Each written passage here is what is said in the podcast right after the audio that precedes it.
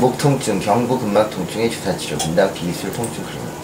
목의 뒤쪽에 있는 근육은 목이 굽힘, 편 손상에 의한 반복적인 미세 손상, 핸드백, 가방, 노트북 끈에 의한 이체적 압박, 급성, 만성 통증 증후에 취약합니다.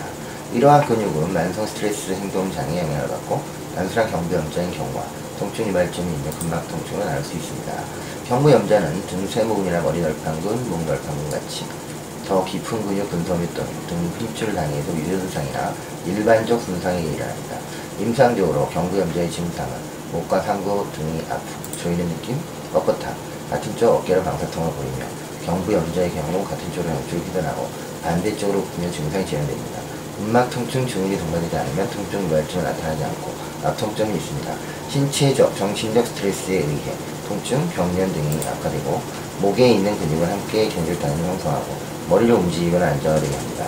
개개의 근육 손상은 기능적 단위 전체의 기능절을 유발하고 등쇄목은 머리널판근, 목널판근, 머리 반기시근은 목이 중요한 편근이며 어깨뼈 움직임으로 안정을 시키며 축 어깨 근입니다. 상부 등쇄목은 목돌미인데 경축, 상부 흉축, 목돌기에서 구분하여 어깨뼈의 상부에 붙습니다.